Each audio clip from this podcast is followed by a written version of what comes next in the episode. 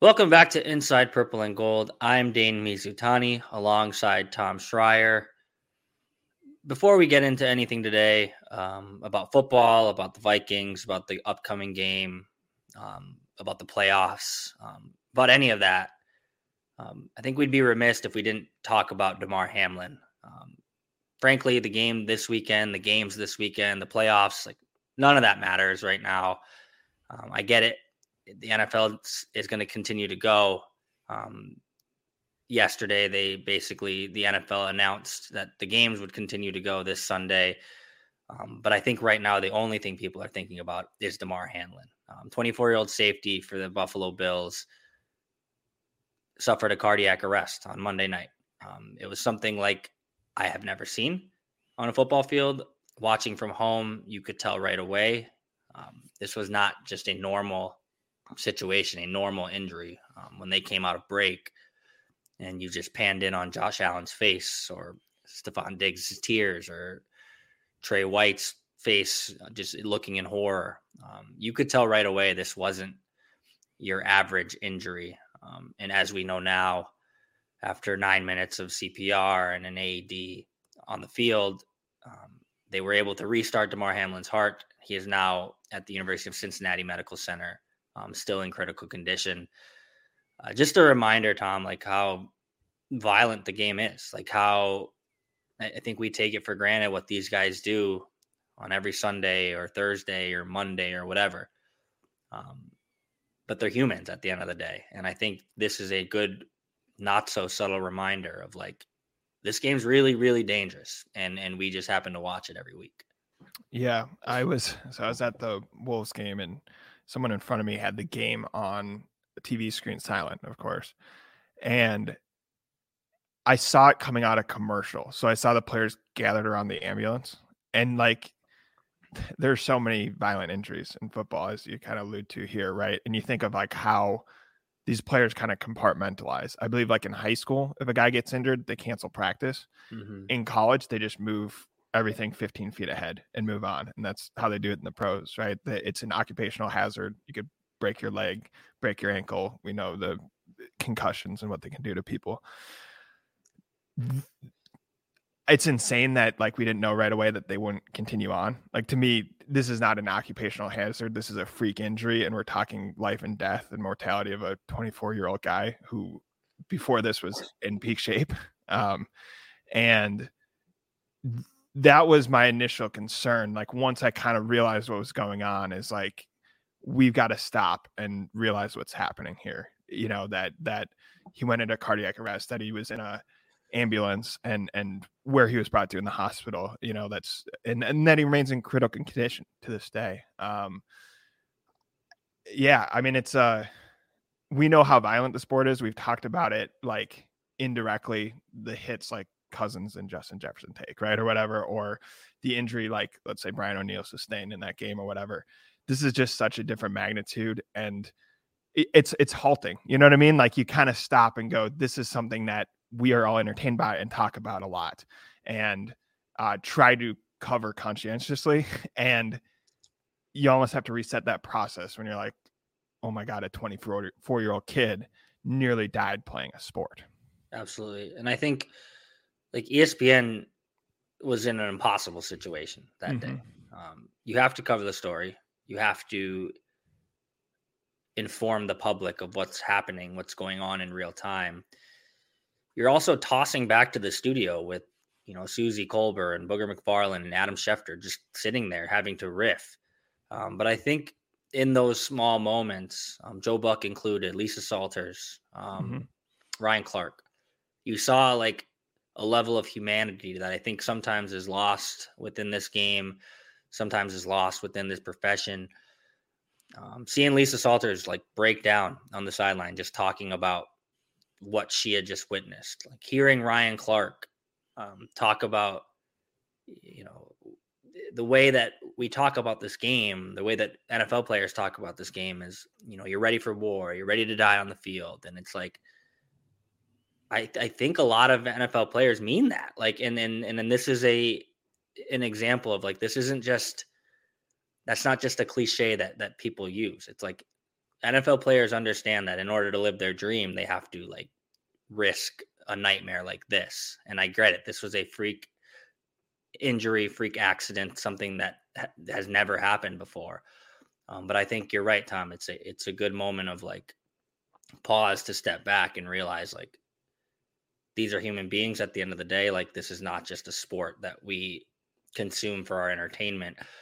And it took too long for them to postpone the game, but thank God they did. Um, mm-hmm. I think there was a, a point in time where they started to warm up, and I think Joe Buck said five minutes to get ready, quote unquote, get ready.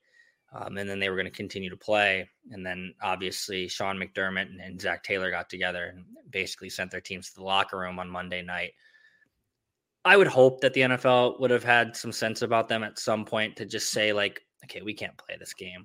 Mm-hmm. Um, it, it, no doubt it took too long, but at the end of the day, I'm I'm just glad that it wasn't something we're looking back on now. At like, how can we how how did we make those guys play the game? Uh, because th- there's no way they should have, and and it's it's good that they didn't. Yeah, I kind of wonder, you know, it, it, happened in such an isolated way, as in this is a Monday night game they're highlighting. Yeah. And obviously before the injury, people had placed a lot of importance, people around the nation, right? Not just yes, fans of either team of this game. And I do wonder if it like if it happens at noon, you know, like like is this something that like breaks into a game that you're watching? You know what I mean? And yeah. like how that would kind of affect you as you as you watch the rest of a game that that is relatively isolated from uh, the game in which something like this takes place. I was like, if it's 325 and everyone's kind of watching it, and there's a game that night and a game on Monday, like how does it affect those two games?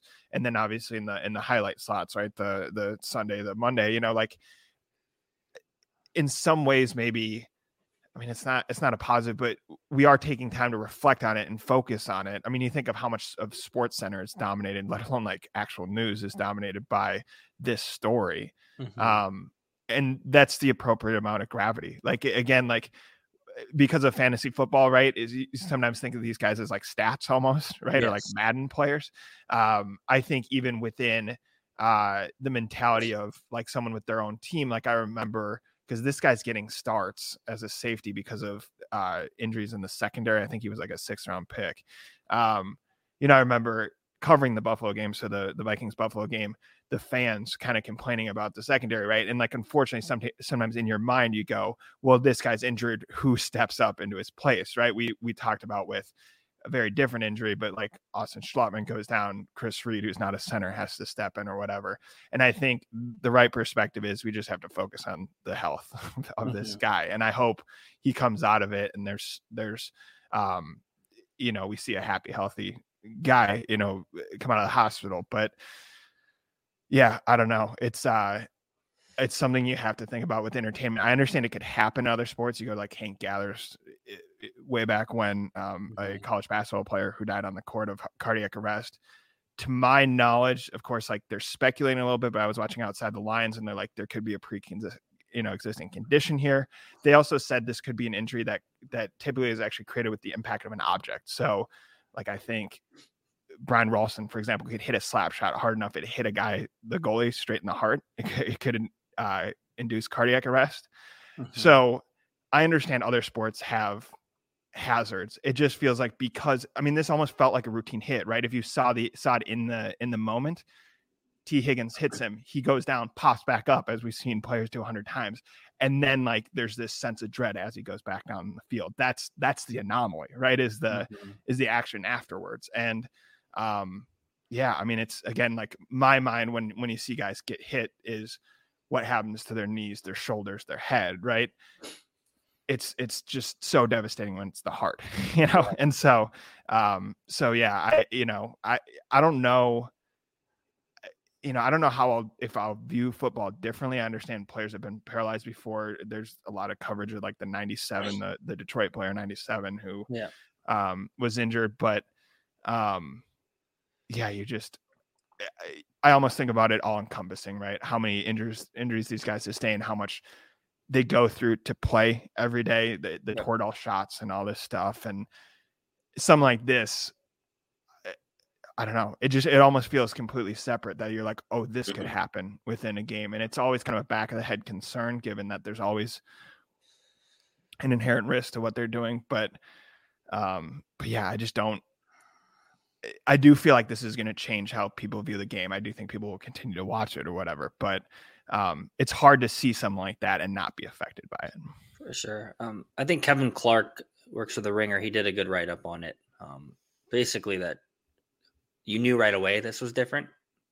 Um, and and it's sad that in football, the way we watch it is when guys go down, when guys are on the field for a prolonged period of time, as they get strapped to that backboard, we're just hoping that they give a thumbs up and that we get a tweet at some point saying they have movement in all their extremities. Like if you just break down that, like what we are hoping for when we watch significant injuries, like it's pretty like like it's become a part of of the watching experience. Like, did that guy give a thumbs up? Did we get that tweet that says they have movement in all the extremities? Like the fact that that's what we're hoping for shows how how violent this game is. But I think that's just become part of the watching experience, part of the way you consume football. Like you said, Tom, this one was different right away, and I, I just you know want to continue to hammer home that like whatever happens in week 18 doesn't matter. Whatever happens the rest of the year doesn't really matter. Um, and I know the NFL is going to keep going.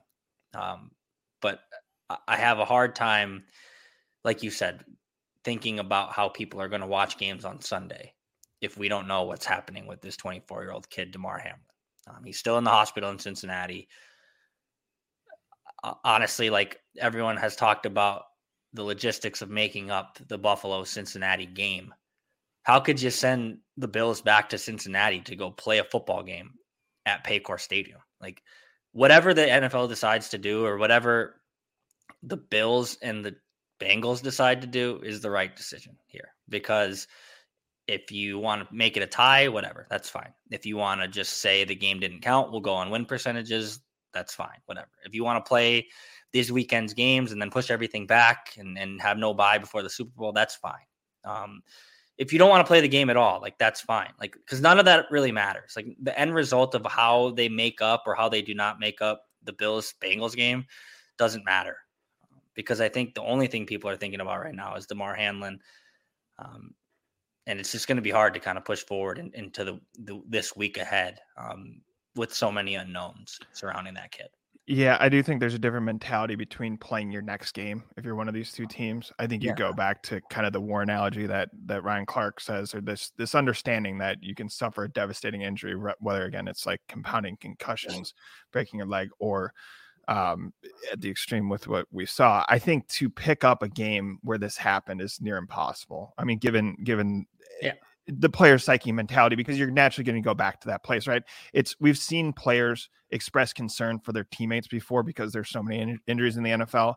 You could just see the expressions on their face and and you know what I mean it doesn't take much of kind of like body language reading to go this is just a completely separate um place they're in. And again that's it's unfortunately it's appropriate. We should we should not think of this as as a typical football injury. It's not, and it's and it's potentially fatal. But um, I just don't know how you put them back in that. You're literally resetting the clock to what it was before, the score to what it was before. You're putting it in the same location with the same two teams. Like I just don't.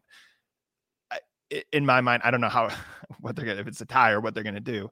As you said, it almost doesn't matter. I think um, the important thing is it's it like you have to think of collectively how this is going to affect all the people involved be- between those two teams. And I just, I, I think it's completely separate going to a different location, playing a different team than trying to reset something, understanding why it's being reset and played at a separate time. We are recording this Wednesday morning. Um, as of right now, 8.50ish Central Time, we don't have any updates. Um, I know the last update um, I saw yesterday on Tuesday night, um, Damar Hamlin's uncle was was talking to certain media outlets, um, basically saying when he got to the hospital, he needed 100% oxygen. As of Tuesday night, he just needed 50% oxygen. So uh, the, the direction was trending in the right direction. Um, we just hope um, you know, like I said, this is Wednesday morning. I, I hope by Wednesday afternoon, Wednesday night, Thursday morning, um, we hear more positive news about this kid. Um, until then, we will keep Damar Hamlin, his family, uh, the Buffalo Bills, everyone else, anyone else associated with him in our thoughts, in our prayers. Um, and that's really all we can do right now.